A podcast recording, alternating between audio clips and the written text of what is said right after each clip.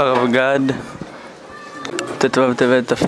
טוב, על פי סוד נעלם בזה סוד כוונת אלו לנ"ל. כי בקי הוא בחינת שם יבוף הנזכר לאל, שאותיות בקי, וזה שזוכה לשני הבקיאות הנ"ל, ש... שהוא בקי ברצו ובקי בשוב, כמו שהוא הסביר בקטע הקודם, שהם שתי פעמים בקי, היינו בקי ברצו, בקי בשוב, על ידי זה זוכה לדרך התשובה. והמילה דרך מודגשת, דרך התשובה, כי שתי פעמים בקי, שהם בחינת שתי פעמים יבוא כנ"ל, עולה בגמטריה דרך כנזכר לעיל, כי על פי הכוונות נעשה זה הדרך מבחינת סגול דקסה וחיריק דסג, שהם בגמטריה שתי פעמים יבוא כנזכר לעיל.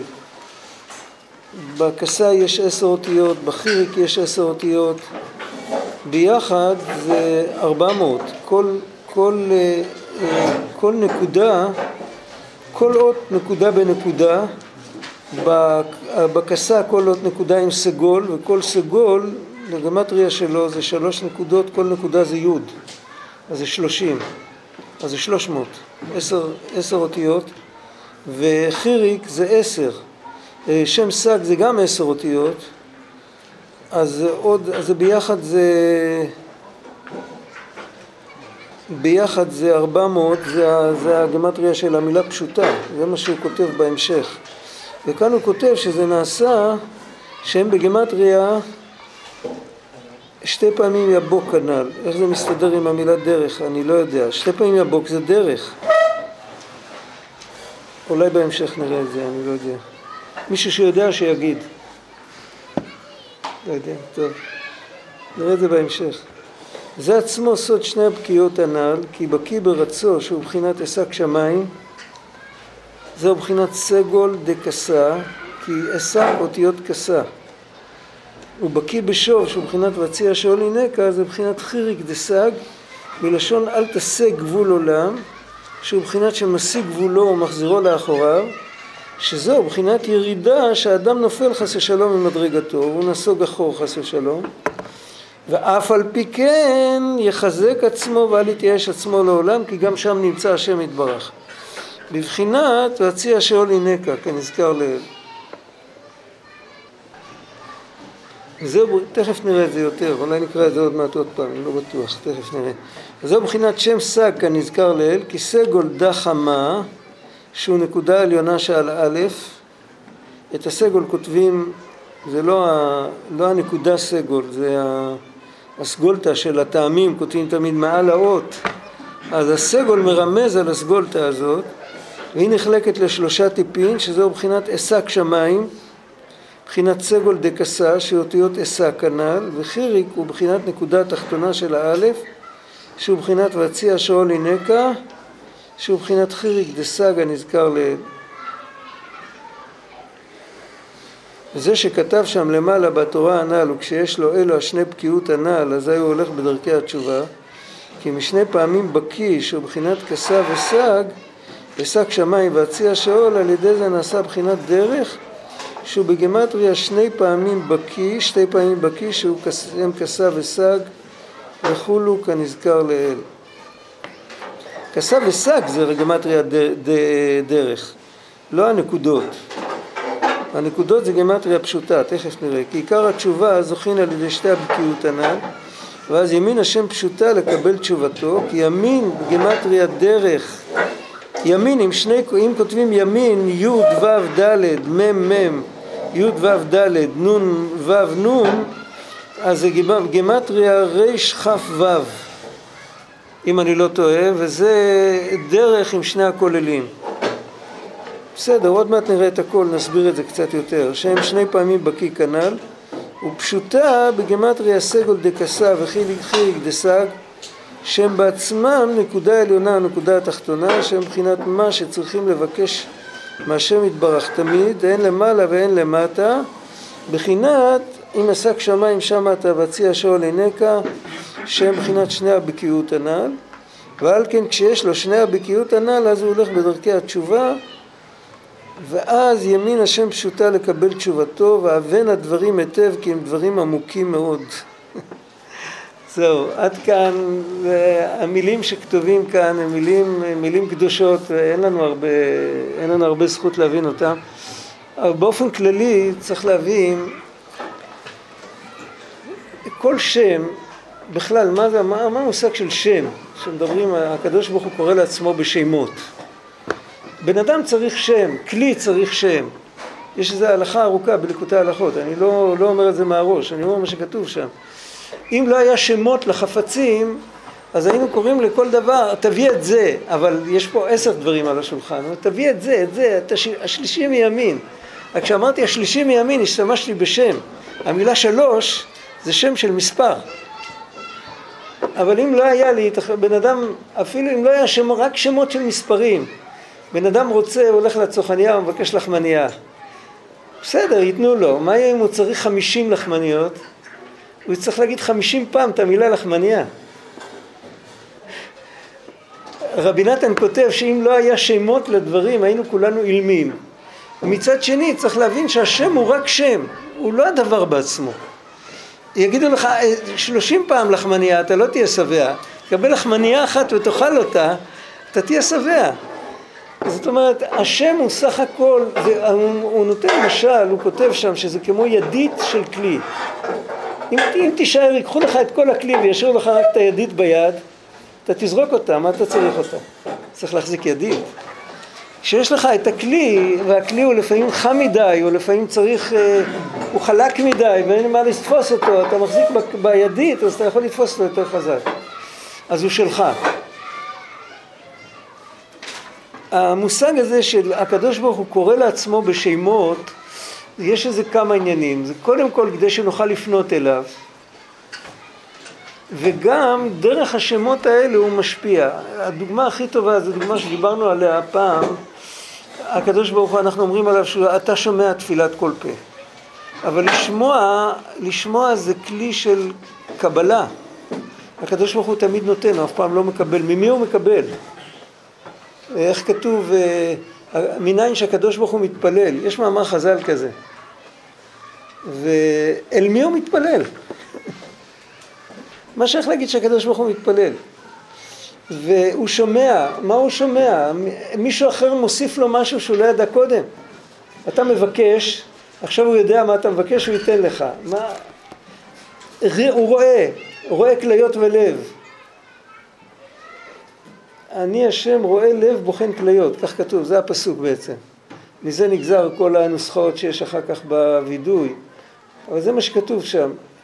אז הוא רואה, מה פירוש הוא רואה? הוא מקבל אינפורמציה דרך הראייה, אז אין דבר כזה. הקדוש ברוך הוא המקור של הכל, הוא תמיד רק נותן, הכל בא ממנו, אף פעם הוא לא מקבל, הוא לא צריך לזולתו לשום דבר. אז מה המשמעות של כל הביטויים האלה? על זה נאמר דיברה תורה כלשון בני אדם. מה פירוש דיברה תורה כלשון בני אדם? במה זה, זה, זה דומה לבני אדם וזה לא דומה לבני אדם. הקדוש ברוך הוא הכתיב לעצמו, זה הלשון של חז"ל, הוא כתב על עצמו שהוא רואה שדרך עיניים כביכול, דרך הראייה, הוא מקבל דברים כדי שיהיה מציאות כזאת למטה אצל בני אדם. זאת אומרת שבעצם בזה שהוא קורא לעצמו רואה ושומע, הוא פועל שאנחנו נראה ונשמע. אז כל הכינויים, אנחנו אומרים צדיק השם בכל דרכיו, וחסיד בכל מעשיו, זה נתינת כוח שאנחנו נוכל להיות צדיקים וחסידים. בעצם הייתי צריך לומר זה נתינת כוח שנהיה צדיקים וחסידים, רק היות שהאדם קיבל בחירה, אז אי אפשר להגיד שהשם נותן לו כוח שיהיה צדיק וחסיד. אז צריך לומר שהשם נותן לו כוח שאם הוא רוצה הוא יהיה צדיק וחסיד. ובאמת הבחירה זה דבר לא פשוט. זה שם, ובשמות האלה הקדוש ברוך הוא קרא לעצמו, אחד מהמילואים של שם הוויה, הגמטריה שלהם זה סג. זאת אומרת, המושג של שם קדוש, שם בקדושה, שהגמטריה שלו מדברת על מישהו שנסוג לאחור. מה זה אומר? שם בקדושה לא יכול להיות נסוג לאחור.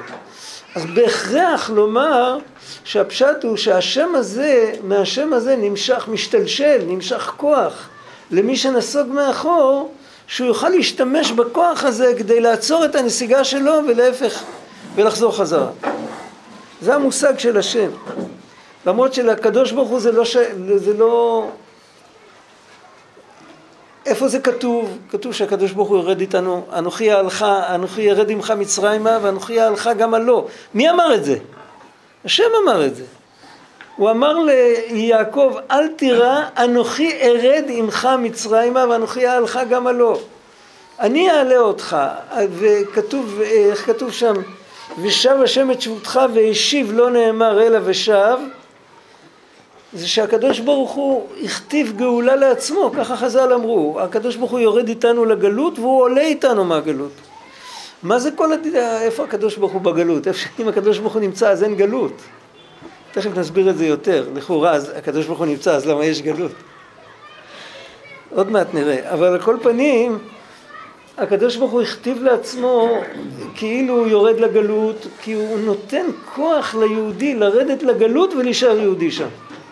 ולא רק זה, אלא לאסוף את כל הלא גלו ישראל לבין האומות, אלה שהתווספו עליהם גרים, לאסוף את כל הניצוצות בקדושה ולהעלות איתם אה, קהל גדול ישובו הנה. את הכוח הזה הקדוש ברוך הוא נותן בזה שהוא קורא לעצמו שכינתא בגלותא. זה הכל שמות, אבל השמות האלה מכוונות לא אליו אלא אלינו, למרות שאנחנו מכנים אותו בשם הזה. אבל בעצם זה, זה, זה מכוון מה, יהיה, מה אנחנו נקבל, זה המשמעות של שם. היכולת לקרוא לקדוש ברוך הוא בשם זה, זה עזרה עבורנו. זה, על זה יש הלכה ארוכה בליקוטי הלכות. אני חושב שזה בהלכות, בהלכות השחר הלכה ג' אם אני לא טועה. כמו שיש שם סג, יש גם שם כסה. זאת אומרת, יש מילוי של שם א' כ' י' כ', שהשם א' כ' י' כ' מתארים אותו בכתר או בבינה, ולא ניכנס עכשיו יותר מדי לעניין הזה, אבל על כל פנים, אחד מהמילואים שלו זה קס"א, קס"א מרומז בפסוק בתהילים, תמיד כל שם מרומז באיזה פסוק, מרומז בפסוק אם אשק שמיים שם אתה וזה נותן כוח ליהודי לעלות. כמו שיהודי צריך כוח מתי שהוא יורד, הוא צריך כוח מתי שהוא עולה. כי הרבה פעמים העלייה מפרקת אותנו, לפעמים הירידה מפרקת אותנו, לפעמים העלייה מפרקת אותנו. יכול להיות מציאות שבן אדם עולה ו... זה, הוא יכול להתפרק בכל מיני, באופן אחד שאם הוא עולה לא נכון זה כבר אשמתו, זה ריבוי אור. אה, רבי אברהם בביאור הליקוטים כותב שאין יצר הרע מתלבש במצוות יותר מאשר עבודה של ריבוי אור. היצר הרע מתלבש במצוות הכי מובהק זה עבודה של ריבוי אור. בן אדם לוקח על עצמו דברים שהוא לא יכול בשום אופן לעמוד בהם. עם המון התלהבות והמון זה, אבל הוא מתפרק. אז זה, אז זה צריך הדרכה נכונה. אבל יש אופן אחר שבן אדם באמת, לא, בלי ריבוי אור, בן אדם באמת עושה את מה שמוטל עליו. הוא עושה את מה שמוטל עליו, אבל באיזשהו מקום הוא יוצא לפנסיה. הוא יוצא לפנסיה, פתאום אה, כאילו, תראה, ברוך השם, איך אומרים, ראו גידולים שגידלתי, תראו איזה יופי, תראה כמה ספרים הוצאתי לאור, תראה כמה... עכשיו אני הולך לפנסיה, אני כבר אה, רבן של כל בני הגולה וזהו, אני יוצא לפנסיה. אצל יהודים אין פנסיה, אין דבר כזה לצאת לפנסיה. הלא צבא לאנוש עלי ארץ וכימי שכיר ימיו, כל החיים צריך לעבוד. אם ככה או ככה, לא משנה, יש אחד שעובד אה, בתורה ותפילה ויש אחד שעובד ב... אפילו בלקבל איסורים באהבה, אז זה גם עבודה. איך שלא יהיה, זה תמיד משהו. זה, הוא תמיד מכוון, הוא תמיד רוצה להתקרב יותר. מאיפה יש את הכוח הזה למשוך? זה מגיע מהשם, מהשם של קס"א. עכשיו, כל העניין הזה, צריך להבין אותו עכשיו, זה כאילו הצורה הסכמטית של ההבנה. עכשיו, צריך להבין, יש כאן הבדל גדול בהסתכלות בכלל. כשאנחנו מסתכלים מהצד על כל מה שלמדנו, אפשר להסתכל על הפנימיות, אפשר להסתכל על החיצוניות. כשמסתכלים על החיצוניות, אז התנאים הם מאוד מאוד משנים וקובעים. זאת אומרת, בן אדם יכול להגיד, בתנאים כאלה, אה, אני צריך תנאי שירות, מה שנקרא. בתנאים כאלה אני לא עובד. זה כשנמצאים, ואז באמת כשנשמה יורדת, היא יורדת, מה, לא יודע, מכמה עולמות, היא יורדת עד שהיא נמצאת פה בעולם הזה, ועוד אחרי זה יש עוד ירידה באתר ירידה, יש כמה וכמה ירידות. אה, יש ירידה אחת שזה נקרא ריחיים בצווארו, ויש עוד כל מיני ירידות. אה, יש כל מיני, יש, יש לא יודע מה, לפעמים בן אדם חוטף בממון ולפעמים בבריאות ולפעמים יש כל מיני סיפורים, בן אדם טרוד ויש לו ואז אם מסתכלים לפי החיצוניות אז הכוח שלו נגמר, זאת אומרת באופן כזה אני לא יכול לעבוד את השם ואותו דבר כשיש ירידה ברוחניות באמת, בירידה בתורה ומצוות, בכל זה, בן אדם יורד אז הוא מוצא לעצמו פתח, היצר הרע של העצלות תופס טרמפ על הירידה הרוחנית שלו. זאת אומרת, הוא נכשל, כי הוא נכשל, אני לא יודע, לא כל אחד יש לו את האופי החזק הזה שתמיד יכול להחזיק מעמד. הוא נכשל, אבל עכשיו הוא כבר לא עושה עם עצמו כלום. האמת שאם בן אדם נכשל, הוא עדיין חייב בכל המצוות כמו קודם, בדיוק אותו דבר. אין, אה, יש כמה סיפורים, יש סיפור על הגאון מווילנה שאמר פעם למישהו שיענישו אותך בסוף גם על ביטול תורה, אחרי שההוא השתמד, אני לא יודע מה היה הסיפור, אמר בסוף, לא יודע מה נהיה בסוף, יכול להיות שהוא חזר בתשובה מזה, אני לא יודע, אבל על כל פנים, זאת אומרת, הקדוש ברוך הוא עדיין מתעניין בך, עדיין אכפת לו ממך, למרות שעשית מה שעשית. ההסתכלות הזאת באה מצד הפנימיות. כשאם מסתכלים על הנשמה מצד הפנימיות, אז היא לא, מש... בפנימיות היא לא משתנית.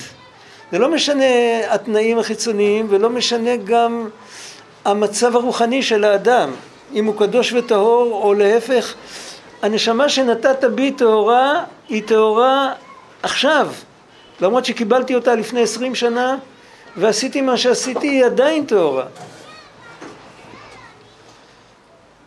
זה ברור. יש נקודה שלא יכולה להיפגם והקדוש ברוך הוא מתייחס לנקודה הזאת, הנקודה הזאת שלא יכולה להיפגם, לא רק שהיא לא נפגמת, היא לא יכולה להיפגם. וכל העזרה מלמעלה שאנחנו מקבלים על ידי השמות של הכסה ושל הסג, זה הכל כדי לחשוף את הפנימיות. הכוח שיהודי מקבל, הוא מקבל כוח לגלות שההסתכלות שלו תהיה פנימה, שהוא יסתכל על הנשמה של עצמו שהיא עומדת תמיד פנים, פנים אל פנים מול השם. ואז זה בעצם אותה נקודה, זה לא חשוב אם הוא למטה והוא בגלל זה מייאש את עצמו, או שהוא למעלה והוא הולך לצאת לפנסיה ולנוח. זה לא משנה, זה הכל בגלל שהוא מסתכל על החיצוניות. אם מסתכלים על החיצוניות, אז למטה אין מה לעשות, וגם למעלה כבר אין מה לעשות. אם מסתכלים על הפנימיות אז לא, לא מעניין איפה אני נמצא, אני עומד מול הקדוש ברוך הוא, מה שהוא רוצה אני אעשה. ממה שהוא שמח גם אני אשמח. זה, זה חשיבה אחרת לגמרי. ולתת לנו שאנחנו בני אדם בעולם שלנו ואנחנו כל הזמן שפוטים של החיצוניות. אם נסתכל 23 שעות ביממה חוץ מהשעה של ההתבודדות אנחנו כל הזמן בתוך סוגיה של חיצוניות. אפילו כשלומדים תורה, אז לומדים תמיד סברות. לא תמיד זוכרים את ה... כמה פעמים כתוב בכל דף מינא נמי לדע אמר קרא. בדרך כלל, פעם בכמה דפים כתוב פעם אחת דבר כזה. אצל יהודי שדבור בפנימיות, היו אדמו"רים כאלה בפולין שהיו אומרים, כמו שאומרים אמר רב יהודה אמר רב, אז הם היו אומרים אמר רב יהודה אמר רב, אמר הקדוש ברוך הוא. זאת אומרת, הם חיו את זה כל הזמן. לחיות את זה לגמרי, זה, זה אפשר. וצריך להתפלל על זה. צריך להתפלל על זה. היו יהודים שהיו פותחים גמרא, הם היו מרגישים כמו שהם פותחים אה, סידור של יום כיפור, מחזור של יום כיפור. ממש כך, דרך ארץ. וצריך להתפלל שנזכה, שנתייחס ל, ל, לתוכן הפנימי, לנקודה הפנימית. ואז, ולמה צריך את התפילה שלנו? כי אנחנו בעלי בחירה. יכולים לתת לנו מלמעלה סג וכסה ועוד כל מיני עניינים, אבל אם אנחנו לא נבקש את זה ולא נהיה על התדר הזה, אז לא נקבל את זה, אנחנו נפספס את זה. כשאנחנו מבקשים את זה, הבקשה הזאת זה הבקיאות. המושג של להיות בקיא במשהו, להיות בקיא במשהו זה לא ללכת אחרי מקסם שווא, לא ללכת אחרי איך שזה, זה כמו שאומרים אומרים על מישהו, אני מכיר אותו, הוא לא יעשה את זה. יכול להיות שיש עוד עשרים אנשים שמכירים אותו, אבל uh, מכירים אותו, כי הוא למד איתם פעם, אני לא יודע מה, הוא היה איתם פעם, uh, עשה איתם פעם מילואים, אז הם מכירים אותו. אבל אני מכיר אותו עד הסוף, מה פירוש שאני מכיר אותו? רכבנו על החמור ביחד כשהיינו ילדים, מה שייך? אנחנו גדלנו יחד. אני מכיר אותו עד הסוף, אז אני יודע מה הוא יכול לעשות, מה הוא לא יכול לעשות. זה, זה סוג הכרה אחר. אם אומרים אה, להיות בקיא במשהו, כאן בלשון של רבנו שהוא מדבר על בקיאות, הוא מדבר להסתכל על העניין של עבודת השם, להסתכל פנימה, להבין עד הסוף נכון מה זה אומר. מה זה אומר לעבוד את השם? לעבוד את השם זה לא אומר שטייגן, זה לא אומר להיות אה, רשקה בהאג, זה לא אומר כל הדברים האלה. לעבוד את השם זה אומר להתמסר. להתמסר לגמרי, זה הפנימיות. בן אדם שיודע להתמסר, הוא בקיא ברצו והוא בקיא בשוב. הכוח להתמסר, אז כשאנחנו בעלייה, הכוח להתמסר מגיע מהשם הזה, וכשאנחנו בירידה, הכוח להתמסר מגיע מהשם הזה. מכל אחד אנחנו מקבלים אותו איך שאנחנו יכולים. לגבי הלימוד זה לא מוריד בהבנה? זה לא מוריד בהבנה אם אתה חושב על הקדוש ברוך הוא? ברור צריך לחזור לקדוש ברוך הוא, באמצע הלימוד, זה לא שייך פה, לכאורה. אתה מוכן לחזור על הכל קצת יותר בקול? אני אומר, לכאורה באמצע הלימוד לא שייך כרגע לחשוב. לא, לא, באמצע הלימוד לא. באמצע הלימוד לא. בתניא הוא כותב שכמו שבן אדם כותב ספר תורה, אז הוא צריך, אה, תחילת הכתיבה, הוא צריך לכוון לשם קדושת ספר תורה. זה מספיק לכל, עד שהוא קם מהשולחן. אחר כך הוא מתיישב עוד פעם, הוא צריך עוד פעם לכוון לשם קדושת ספר תורה. אז הוא כותב בלימוד, הוא כותב שמומלץ שאם בן אדם יכול להחזיק ראש, אז כל שעה שיחדש את ההבנה הזאת. כי, כי אז מתחלפים הצירופים, זה עניין על פי קבלה, אבל בפשט, אם בן אדם לומד חמש שעות רצופות, אז מספיק לו כוונה אחת, אבל שהכוונה הזאת תהיה, תשפיע על הכל. יש בגמרא, יש משל, הגמרא אומרת שם, והיה אמונת איתך חוסן ישועות חוכמה ודעת, כל השישה סדרי משנה, בסוף כתוב יראת השם מאוצרו, הגמרא אומרת מי שיודע את כל, ה, כל השישה, כל הש"ס, אם יראת השם מאוצרו, אם יש יראת השם אז זה אוצרו, ואם אין יראת השם אז זה לא נשאר אצלו. משל האדם שאמר לחברו העלה לי כור חיטין לעלייה והעלה לו, אחר כך הוא שאל אותו, הרבת בהם קו של חומטין? זה רש"י אומר ארץ מלאכה שגורמת שהמזיקים לא יתקרבו לקו בכור, אז זה מה זה חשבון 1 חלקי 180, משהו כזה. נדמה לי ככה, 30 סאה בקו, 6 קבין, 6 קבין בסאה ו-30 סאה בכור, זה 180. 1 חלקי 180 אה, צריך לערב שם איזה סוג אדמה כזאת שזה גורם למזיקים שיתרחקו מזה. אז הוא אומר לו, לא, לא עירבתי. אז הוא אומר, מוטב שלא העלית. למה שעכשיו זה בעלייה, זה כבר שפוך, כבר אי אפשר... ככה זה עוד בידיים שלך, אתה יכול עוד להכניס את זה, עכשיו לך תערבב ב, בכל, ה, בכל הזה, זה קשה. מה העניין בזה? שם המשמעות ששם, שלקחת את הקו, תמיד אפשר לשפוך על זה קו חומטין. אם זה בעלייה, אז אי אפשר... המשמעות של לערבב את זה, שזה יתערבב בכל. ועל זה כתוב, זה משל, הקו חומטין זה משל על יראת שמיים. זה ברור, שהיראת שמיים הזאת תשפיע על כל השעות של הלימוד. עד שבסוף זה הופך להיות מובן מאליו. זה... גם אם זה רק ברקע, זה גם טוב. בהתחלה זה צריך להיות בצורה ממש דומיננטית. בסוף זה נשאר ברקע, זה גם טוב. אבל העיקר שזה לא יזוז מהרקע. משהו שנמצא ברקע, זאת אומרת שאם מישהו יגיד מילה שהיא הפוכה מזה, אז מיד ידלקו אצלי נורות אדומות, זה לא ימצא חן בעיניי. נגיד ככה לא מדברים. אז זה סימן שזה נמצא ברקע. אם זה גם ברקע לא נמצא, אז, אז, אז זה מתפוגג, זה, לזה שכל. המשפט העברי הקדום.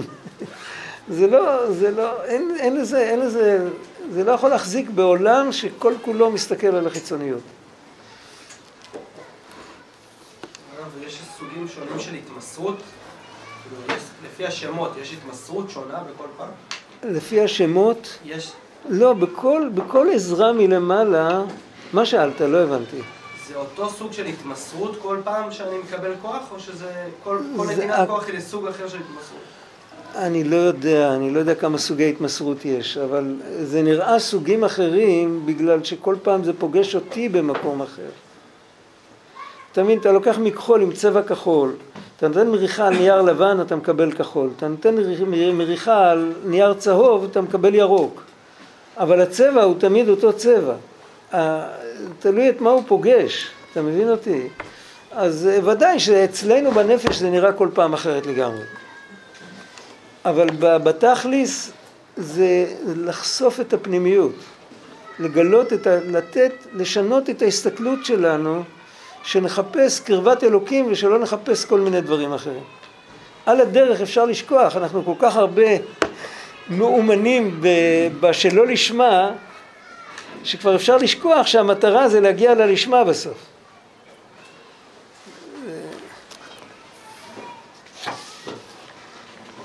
עכשיו בקשר לגמטריות אז אה, זה, זה פשוט דווקא. הכסה והשג ביחד זה גמטריה דרך והנקודות שלהם זה גמטריה פשוטה. והאריזל כותב שאם הולכים בדרך אז ימין השם פשוטה לקבל, לקבל שווים. זה כבר ההתערותא דלעילא שלאחר ההתערותא דלתתא, זה הנקודות. זה ידוע שהעניין של הנקודות זה לתת חיות. אה, כשאתה כותב אותיות בלי נקודות, הרבה פעמים אתה לא יודע איך להטות אותם, יש לך, אתה לא יודע אם זה, אם זה פתח או חולם, יש הרבה פעמים שמהמשפט אתה לא יכול לנחש. לפעמים אתה פותר את זה לפי המשפט, אתה יודע, אתה יודע לקרוא בלי נקודות, כן? חזקה עליך. אבל לפעמים זה כתוב מילים כאלה שאתה יכול את המשפט הזה לקרוא פעמיים, פעם אחת עם ניקוד כזה, פעם אחת עם ניקוד אחר, ויהיה לזה מובן גם כך וגם כך, אתה לא יודע מה, מה היהודי שכתב רוצ, רצה להגיד. אז הנקודות נותנות את החיות, את התנועה, בשביל זה קוראים להן תנועות. יש תנועה גדולה, תנועה קטנה, התנועה זה סימן של חיים. הנקודות נותנות את החיות לאותיות. האותיות מצד עצמם זה משהו שהוא נעלם מההשגה שלנו. וכשיש כשיש, יש נקודות, זה מתחיל לחיות, אנחנו יכולים לעשות עם זה משהו. אז גם כאן הנקודות זה אחרי שבן אדם עושה את העבודה, הוא מקבל מלמעלה את הכוח של הנקודות, זאת אומרת, הוא מקבל, הוא מקבל את הכוח שזה יהיה בשלמות. אותו דבר עצמו, שזה יהיה עם הרבה חיות, עם הרבה שמחה, עם, עם השלמה. לא עם מה אעשה ואבי שבשמיים גזר עליי, כזה מין, אה, מה אני יכול לעשות? להפך, זה עיקר העבודה. יש כאן נקודה שצריך להבין אותה, בעצם הוא שם לנו ראי מול העיניים. רבנו שם לנו ראי בתורה הזאת. ותסתכל בראי, תסתכל, אם אתה מרפה, סימן שאתה לא מכוון. מותר להרפות, כשהולכים לישון. או רגע לפני, או סתם ככה כשהולכים לנוח. אבל אם אתה מרפה בתור השקפה, יש לך השקפת עולם שדי, הגיע הזמן להרפות. סימן שאתה לא מכוון. עכשיו זה, עכשיו קלקלנו את הראי, אבל זה צריך להיות אמיתי, עכשיו אנחנו, לא, אני לא מרפה. אבל זה לא נכון. הרבה פעמים אם אתה תקשיב לעצמך, אז אתה תשמע כאילו איזה קול שאומר, די, בסדר, יופי. עד עכשיו עבדתי כמו חמור, עכשיו אני צריך, וירא מנוחה כי טוב, שכר חמור גרם, וירא מנוחה כי טוב, את הארץ כי נאמה. יש פירוש שאומר שם על הפסוק הזה, זה רק עכשיו קראנו את זה, שהוא ראה את המנוחה כי טוב, אז הוא השאיר את המנוחה לקדוש ברוך הוא, לעצמו הוא לקח את העבודה. כי כתוב ברמב"ם שכל דבר שיש לאדם, את הכי טוב הוא צריך לתת להשם. כל חלב להשם. בנה בית תפילה, יבנה יותר יפה מהבית של עצמו. האכיל אני, יאכיל אותו מהטוב שבשולחנו, זה רמב"ם. וכן הוא אמר כל חלב להשם, אז וירא מנוחה כי טוב, ועת שכמו לסבול, זה נכנס בתוך הפשט. הוא ראה שהמנוחה היא טובה, אז הוא אמר המנוחה, את המנוחה הוא נותן מתנה למעלה, הוא מקדיש אותה. הוא בעצמו הולך לעבוד קשה. זה לא אומר שלא צריך לנוח, שלא תתבלבלו. מתי שבן אדם, אין לו חשק, אבל הוא יודע שאם הוא לא ינוח היום, הוא לא ינוח עכשיו, הוא לא יקום מחר בבוקר בזמן, אז ההתמסרות שלו להשם יתברך זה לסגור את הספר וללכת לנוח. יש התקפיה בערב ללכת לישון, התקפיה בבוקר לקום, זו אותה התקפיה. לפעמים בערב ללכת לישון זה יותר קשה. ועל פי זה תבין לקשר התורה היטב, שמה שכתב בסוף זה כתיבה של רבי נתן. מה שכתב בסוף מעניין נקודה העליונה, הנקודה התחתונה של האלף, זה בעצמו בחינת שתי הבקיאות הנ"ל, כי זה אינו מבואר בפירוש בתורה הנ"ל, רק על פי כוונות הנ"ל מובן זאת ממילא למשכיל. בואו נזכר עוד פעם בציור של האלף. זוכרים את הקו האלכסוני של האלף? למה זה דומה? סולם. סולם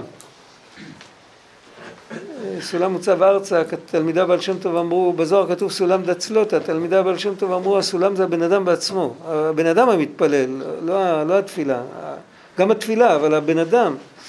וזה הקו, הקו האלכסוני, ויש עליו שני חיצים, כאילו, יש חץ אחד שפונה כלפי מעלה ויש חץ אחד שפונה כלפי מטה, כי על כל, על כל יוד של האלף יש פיץ באיזושהי פינה.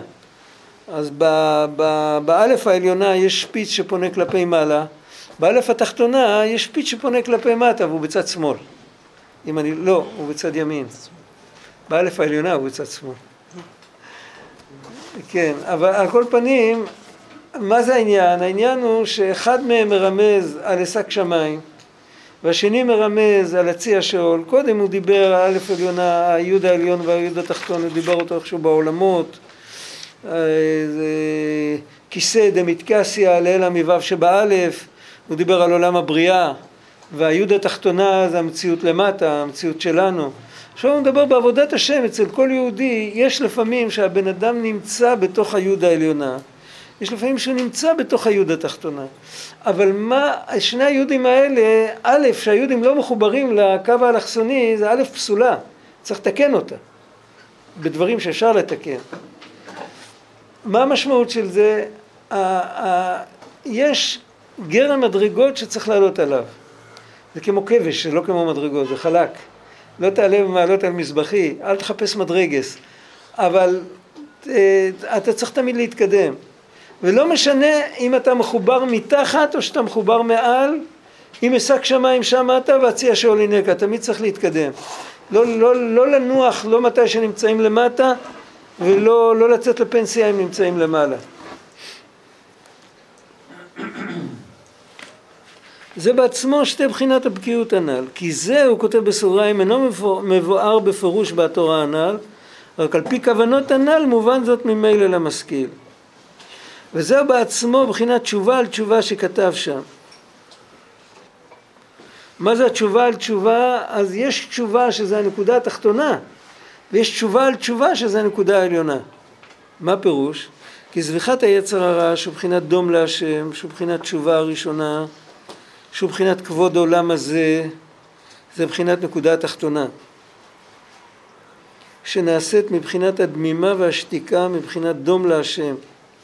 וכל זה הוא בחינת חיריק דסג, שהוא בחינת בקיא בשוב. תארו לעצמכם יהודי שמבזים אותו.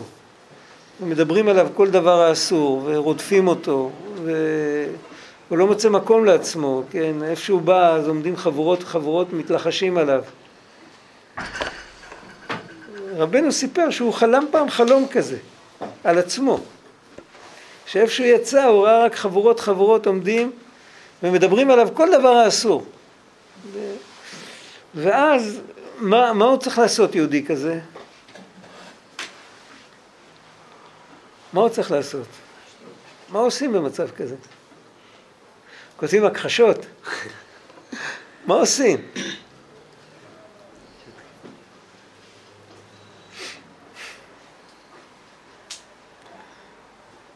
אתם לא יודעים. מי יודע, מה? לקבל בזיונו אבידום. כן, אז מה לא לעשות? מה כן עושים? בסדר, אני שותק, לא אני לא כותב הכחשות. אבל מה כן? אומרים תודה. תודה. להגיד תודה. צחוק. כן, חוסכים לי עבודה. עושים לי את זה יותר קל. זה נכון. היו פעם כאלה שאמרו שאם מישהו מבזה אותך, אתה צריך להגיד לו תודה, הוא חוסך לך עבודה. ככה הייתי צריך לעבוד קשה בשביל לעשות חשבון נפש, לראות לבד כמה אתה לא בסדר. יש לך את זה על מגע של כסף, אתה לא עבדת פתאום. אותך. גלוי לכל העמים. מה? לכאורה צריך שזה יעצבן אותך ואז. לכאורה אני אומר שצריך שזה יעצבן אותך ואז לשתוק. אם זה סתם תשמח וזה לא יעצבן אותך, אז איזה עבודה עשית? שתתעצבן. אם לא זה, אם זה, טוב, בסדר. אוקיי. אבל גם אז אתה תשתוק ותגיד תגיד תודה. זה לא סתירה. זה לא סתירה. יכול להיות שזה מעצבן אותו, אבל הוא אומר תודה. אה, תחשוב על בן אדם שהוא מתיישב לנוח באיזה מקום והזבובים מפריעים לו עד שהוא קם וקופץ משם והולך ל... לא יודע לאן, רץ משם קילומטר, אבל ברגע שהוא קם הוא רואה שמתחתיו ישב הקרב. אם הזבובים לא היו באים, אז, אז הוא לא אומר תודה, הוא התעצבן על זבובים, קילל אותם בכל הקללות שבעולם. אבל באותו רגע שהוא רואה על מה הוא ישב, זה, זה משל שכתוב, זה אה, כתוב שהרע הנסתר, הקרב בחושך הוא יותר מסוכן מהקרב באור. זה כתוב בספרים, בספרי קודש, אני לא זוכר איפה ראיתי את זה. הרע הנסתר, הביזיונות יכולים לחשוף את הרע הנסתר של הבן אדם. אם הוא חושב מדויק, הוא יכול להבין שבאמת זה מעצבן אותי, אבל רגע, זה, זה לגמרי לא נכון. הוא מדבר עליי לא נכון כי הוא לא יודע, הוא לא מכיר אותי, הוא סתם המציא. אבל אני כן יודע. עכשיו אני עם עצמי, זה לגמרי לא נכון. זה כבר חשבון אחר, נכון? חשבון אחר לגמרי. אז מה שכן עושים זה לחזור בתשובה. יש עניין להגיד, יש עניין להגיד תודה גם כשאני לא מתכוון לזה? לא, לא? לא, לא. להגיד תודה לשני, ממש להגיד תודה, לא צריך. אחרת הוא יעשה את זה לעוד חבר. הוא צריך להעמיד אותו במקום, אולי לא אני שהוא פגע בי, אבל אה, אולי לא אתה שהוא פגע בך, מישהו שלישי, לא משנה, אבל אה, לא, לא, לא, לא נוגע, אבל הנקודה שנשאר לי עדיין, למרות שאני שותק, זה לא שאני שותק בגלל ש... לא, אני לא שותק בגלל שאני רוצה שההוא יתפוצץ, ואני לא שותק בגלל שלא מעניין אותי, אני שותק כי אני צריך לקבל ייסורים באהבה, אבל מה, יש לי מה לעשות עם זה, מה אני צריך לעשות עם זה? צריך לעשות תשובה. ממילא זה יוצא שזה הנקודה שמתחת לאלף, זה התשובה, התשובה הפשוטה, שכבוד העולם הזה עורר את התשובה הזאת. בסך הכל לקחו לי את הכבוד של העולם הזה, לא לקחו ממני משהו אמיתי. אבל זה עורר אותי לחזור בתשובה, אז כבוד העולם הזה כן שווה משהו. אם ברגע שלוקחים אותו היהודי מתעורר לחזור בתשובה, סימן שהוא כן שווה משהו.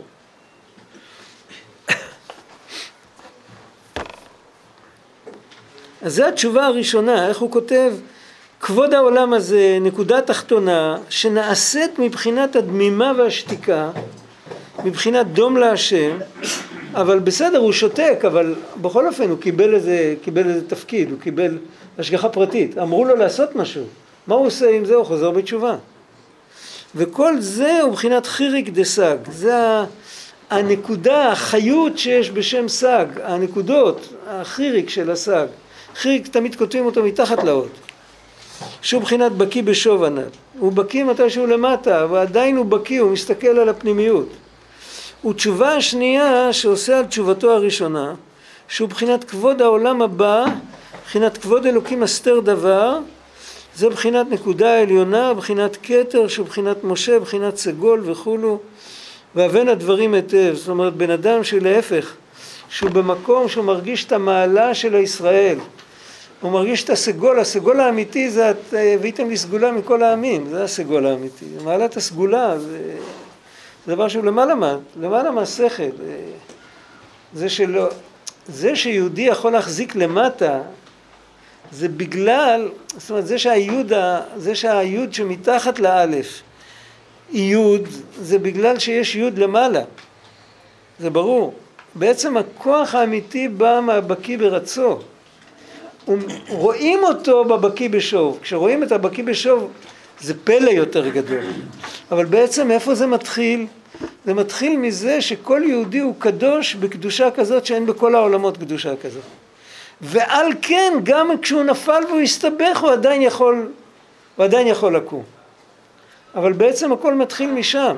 שם ו, ושם זה תשובה עד אין קץ, זה הנפש תשוב אל האלוקים אשר נתנה, שם הוא נמצא, שבכל מקום שהוא נמצא, אבל המקום שאני נמצא בו עדיין לא מבטא את מלוא ההיקף של קדושת הישראל.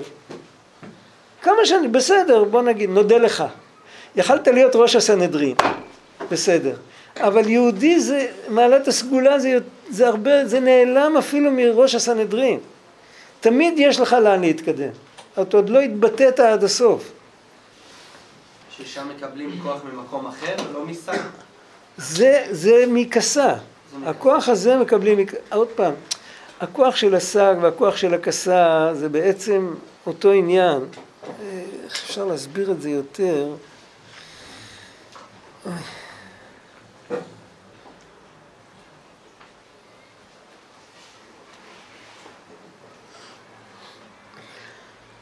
אני רואה איזה תמונה, אני לא מוצא את המילים. אני, אם, יש עוד זמן, אני לא יודע, אני לא כל כך רואה, מה כתוב שם? אה? רבע שעה. רבע שעה. אני אנסה, אם זה ילך זה ילך, אם זה לא ילך זה לא ילך. תראה, השמות, המילואים של שם הוויה, הם מסודרים לפי הספירות. יש אותם בכל עולם, יש אותם גם בנפש. חוכמה, בינה, מידות ומלכות. אב, סג, מה, בן, ככה המקובלים קוראים לזה. זה גמטריה של מילוי של שם הוויה. לכל אחד, מילוי יודין שייך לחוכמה, מילוי הין שייך לבינה, וכן הלאה, זה ידוע. עכשיו, הכסה, קנה, קמג, אם אני זוכר נכון, זה, זה כתוב ב, בתורה ב' בהגהה, כסה, קנה, קמג, כן, ככה כתוב, זה המילואים של שם א' כ' י' כ'. זה שלוש מילואים, השם א' כ' י' כ', אז באופן עקרוני הוא שייך לכתר. וקודם אמרתי שאני לא רוצה להיכנס לזה, אבל אין ברירה. זה לשון עתיד. לשון עתיד זה תמיד כשמדברים על משהו שאי אפשר לדבר עליו, יגיע זמן שנבין. זה הפשט של לשון עתיד, זאת אומרת, זה, מדבר, זה מדובר על הכתר. עכשיו, כאילו, קטר לי זהר ואחבקה, אם תחכה אולי תבין בסוף, אולי תבין אי פעם, אולי לעתיד לבוא, לא יודע. אז יש שלוש מילואים, ב... עכשיו, יש עוד מקום שאנחנו מתייחסים באופן אחר, שזה כל כך קשה להסביר את זה. יש עוד אופן של הסתכלות על הספירות שמתייחסים לבינה כמו לכתר. מתי זה יכול להיות? אם כל ההתייחסות שלנו היא אך ורק לזעיר אנפין. זאת אומרת, אם אנחנו מראש מוותרים על לדבר באופן מושכל על הספירות, על המוחין, על הספירות הראשונות. ואנחנו מדברים רק על הזעיר אנפין, ובעצם כל הקבלה מסוגננת ככה שהנושא זה הזעיר אנפין. הנוקבה היא נוקבה דזעיר אנפין, והדעת הוא דעת דזעיר אנפין, והחוכמה והבינה זה האבא והאימא של הזעיר אנפין. אבל זעיר אנפין זה העולם, זה כאילו, זה הנושא, עליו מדברים. אז אם מדברים ככה, אז הכתר של הזעיר אנפין זה התפארת של הבינה, והיות שזה כתר, אז גם בו שייך לדבר על א' כ' י' כ'. זה ברור. עכשיו, מה, מה הנקודה כאן באלף כ' י' כ'? האלף כ' י' כ' עם כל המילואים שלו, מה, מה זה נותן?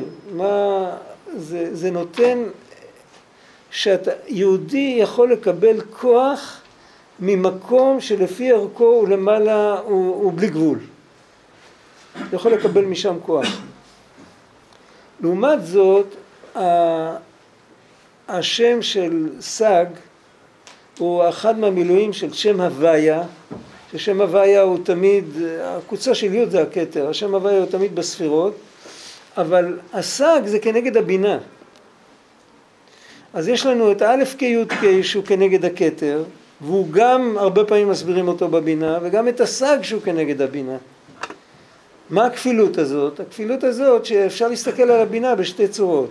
בינה מינה דינין מתארין, כל הירידות, הבינה, אם מסתכלים על הבינה בתוך העולם של המוחין, אז הבינה יחסית לחוכמה זה כלים, זה התפרטות, זה, זה, זה מבנים, זה, זה, זה, זה צמצום, זה צמצום והתחלקות. והחוכמה זה אור פשוט ונפלא וכל זה. עכשיו אם אתה ביחד עם זה, אבל הבינה יחסית לזה אנפין זה, זה כתר. אבל בגלל שיש לה את האופי של הגבורה, אז ממנה בא שני דברים, גם בא היכולת ליפול וגם היכולת שאחרי שנופלים קמים. ומהכסה מה, באה היכולת להתרומם, לא באה היכולת ליפול, כי זה בא מהכתר העליון. ואחרי ככלות הכל הם שניהם דבר אחד, כי שניהם כתרים. ויש כלל תמיד שאיפה שאתה מוצא כתר, אז תמיד יש קשר בין הכתרים. השתלשלות הכתרים זה מזה, זה ש... כמו ש... אפילו שהכתר הזה הוא נמוך והוא צריך לקבל שפע מספירות עליונות, אבל כמו ילד קטן של מלך, שהוא בסוף יהיה מלך, הוא צריך עשרה מורים שילמדו אותו כדי שיהיה ראוי להיות מלך, אבל זה שהוא מלך זה לא בגלל המורים, אלא בגלל שהוא הבן של אבא שלו. אז יש בחינה כזאת שהכתרים הם כולם קשורים אחד בשני, אז הכל כתר. כל הכוחות פה זה כוחות של כתר, רק יש כוח של כתר שממנו אה, הוא, הוא מלא דינים וגבורות, וזה כתר אחר, זה הכתר שבבינה, התפארת של הבינה, ו, וממנו יורדים ואיתו גם אפשר לעלות, ויש את הכתר העליון שהוא רק מושך אותך כלפי מעלה. והבן אדם צריך לדעת אה, איפה להיות. עכשיו ככה, אנחנו לא יודעים, אנחנו לא הולכים ללחוץ על כפתורים. הנקודה היא כזאת, יש לנו פסוק בתהילים בפרק כ"ה, תחילת הפרק, אליך השם נפשי אשא. אלוקיי בך בטחתי. זה, זה הנקודה, הנקודה שבן אדם צריך לשים את עצמו מול הקדוש ברוך הוא. וכשהוא שם את עצמו מול הקדוש ברוך הוא באמת, והוא לא מנסה, להפך, הוא זורק את כל החוכמות בצד, והוא לא מנסה לתת כתובות. הוא לא מנסה להיות כאילו, הוא לא מתפלל שיימשך לו שפע מ... מספירה פלונית או משהו כזה, הוא מדבר עם הקדוש ברוך הוא, בזה הוא שם בצד את כל הדברים שמפריעים, כי השכל שלו וההתעסקות שלו עם ה... זה שהוא שם את עצמו חכם והוא יודע הוא שם ווייז, הוא יודע לאן הוא צריך להגיע וכל הדברים האלה, זה מה שמסבך אותו. הוא צריך לשים את כל, לכבות את הווייז, לכבות את הכל, לשים את הכל בצד, לעמוד מול הקדוש ברוך הוא ולהגיד ריבונו של עולם אני שלך. כמו שאומרים באי רצון של החלומות. אני שלך וחלומותיי שלך. הכל שלך, לא משנה גם הצד העליון וגם הצד התחתון, גם אני וגם החלומות, הכל הכל שלך. ומהמקום הזה לבקש לקבל את העזרה למה שאני צריך עכשיו. וברגע שהוא עושה את זה, וזה בעצם הפנימיות של העבודה, ש... אני זוכר, היה אחד מהזקנים שלימד את התורה הזאת לפני הרבה שנים, הוא אמר, הנקודה של כל תורה ו' זה שאיפה שאתה נמצא, תשאף להתקרב להשם ואל תחפש שום דבר אחר, רק אותו. וזה לא משנה אם אתה למטה או למעלה. דווקא זה שזה לא משנה אם אתה למעלה או למטה, זה, זה הלוז שלה, זה הפנימיות של התורה פה. כמובן שההתערותא דלאלה יבוא לך דרך הצינור שאתה צריך לקבל אותו. אבל אתה צריך לראות את האחדות בכל דבר. אז זאת אומרת שאפשר לענות על השאלה שלך ככה, מצידנו זה הכל אותו כוח. המצד איך שהקדוש ברוך הוא נותן את זה, הוא נותן לכל אחד לתת לאיש כדרכה וכפרי מעלליו, לכל אחד הוא נותן איך שהוא יכול לקבל. אנחנו מצידנו יש לנו רק דרך אחת. כתוב כאן שעה? טוב, השם יעזור. ועיקר הדבר, אה, דילגתי. והבן הדברים היטב איך כל הדברים הנאמרים שם בתורה הנ"ל נקשרים ונכללים אחר כך ביחד בקשר נפלא ונורא והמשכילים יבינו קצת. ועיקר הדבר שעל ידי שהאדם כשהוא במדרגה התחתונה מאוד ואף על פי כן הוא מחזק עצמו הוא מאמין שגם שם יש לו תקווה עדיין כי גם שם נמצא השם יתברך בבחינת והציע שאול הנקה אז זה ממשיך על עצמו הקדושה מהשם הקדוש הוויה במילוי סג תסתכל במילים זה מדויק מה שדיברנו. הוא מצידו אומר והציע שאול הנקה על זה אין גמטריות על הפסוק הזה. רק מלמעלה הוא ממשיך על עצמו מה שנמשך עליו זה על ידי הצינור הזה. שהוא מחיה את כל הנסוגים אחור מקדושתו להחזיקם לבל יפלו לגמרי חס ושלום. זהו בחינת בקיא בשוב שזה הבקיאות הוא בחינת שם יבוק הקדוש, בחינת שם סג.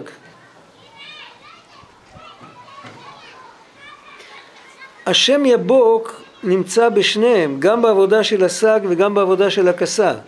צריך להיות בקיא בזה ובקיא בזה, בשניהם הוא מזכיר את זה. כי השם יבוק עצמו זה חיבור של אדנות, אה, חיבור של אלוקים והוויה. זה השם יבוק עצמו, נכון? כן. פ"ו ועוד כ"ו זה קי"ב. רק בחיבור הזה יכול להיות אה, שני אופנים. עכשיו עוד פעם, מה זה, כשאנחנו רואים, יש באמת בסידורים שמחובר, יש שילוב של הוויה ואדנות, יש שני אפשרויות. יש אפשרות אחת ששם הוויה גובה, שם הוויה מתחיל, מתחיל עם י' נגמר בי', דרך אגב זה מה שכתוב בסידורים י' י', במקום שם הוויה זה שני היו"דים האלה, זה היו"ד הראשונה של שם הוויה והיו"ד האחרונה של אדנות, ובאמצע יש שש אותיות, אז זה כמו חוכמה ומלכות ו... ושש ספירות באמצע, הזר אנפי, המוחין והמלכות שש ספירות באמצע. ויש אופן שכתוב קודם כל האלף ואחר כך היוד, שמתחיל משם אדנות. וזה צריך לכוון אה, כשאומרים הוויה ואדנות ביחד, זה לא, זה לא הוויה ואלוקים, זה הוויה ואדנות. אבל שם אדנות ושם אלוקים יש להם את אותו, את אותו עניין, שניהם במלכות. בשביל זה אני מדבר עכשיו על ייחוד של הוויה ואדנות. אבל זה נכון גם לגבי הוויה ואלוקים. אז בשם הוויה והאדנות, אם מכוונים את האדנות קודם, אז זה עניין שהגבורות גוברים וזה עניין של עלייה והסתלקות. עלייה והסתלקות זה השם של הקדיש, קדיש זה עליית העולמות. כשאומרים אמן בקדיש צריך לכוון את השילוב, מי שמכוון את השילוב, לא חייבים לכוון את זה, אבל מי שמכוון את השילוב צריך לכוון שזה מתחיל עם א' ונגמר עם ה'. קודם כל השם זה שילוב הפוך, תסתכלו בסידורים שיש את השמות, אז בקדיש, כתוב שבקדיש צריך לכוון בשילוב אחר. וזה העניין של עלייה, ואם כתוב השילוב הרגיל שמתחיל עם היוד זה עניין של ירידה.